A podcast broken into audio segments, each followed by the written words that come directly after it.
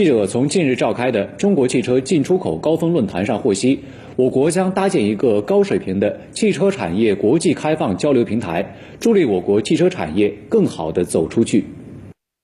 数据显示，二零二二年我国汽车出口达到三百四十万辆，同比增长百分之五十五，首次超过德国，成为全球第二大汽车出口国。其中，新能源汽车出口一百一十二万辆，同比增长百分之一百九十，占汽车出口总量的百分之三十三。今年一至二月，我国汽车出口达六十八点二万辆，同比增长百分之四十三点二。业内人士预计，今年汽车出口将延续强势增长态势。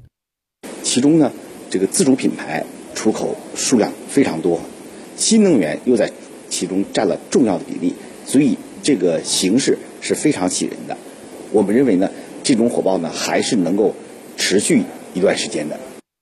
为了助力中国汽车品牌加速出海，相关企业也将建设优化中国汽车出口国际营销服务平台。企业有关负责人表示。随着中国汽车产业链供应链体系的日趋完善，中国汽车行业有望迎来新的发展机遇。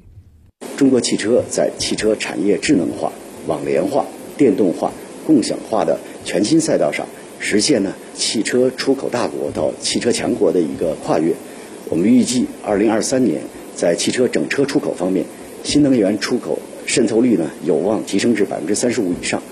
呃，如南非、阿联酋、以色列。这些新兴市场呢，非常值得期待的市场前景。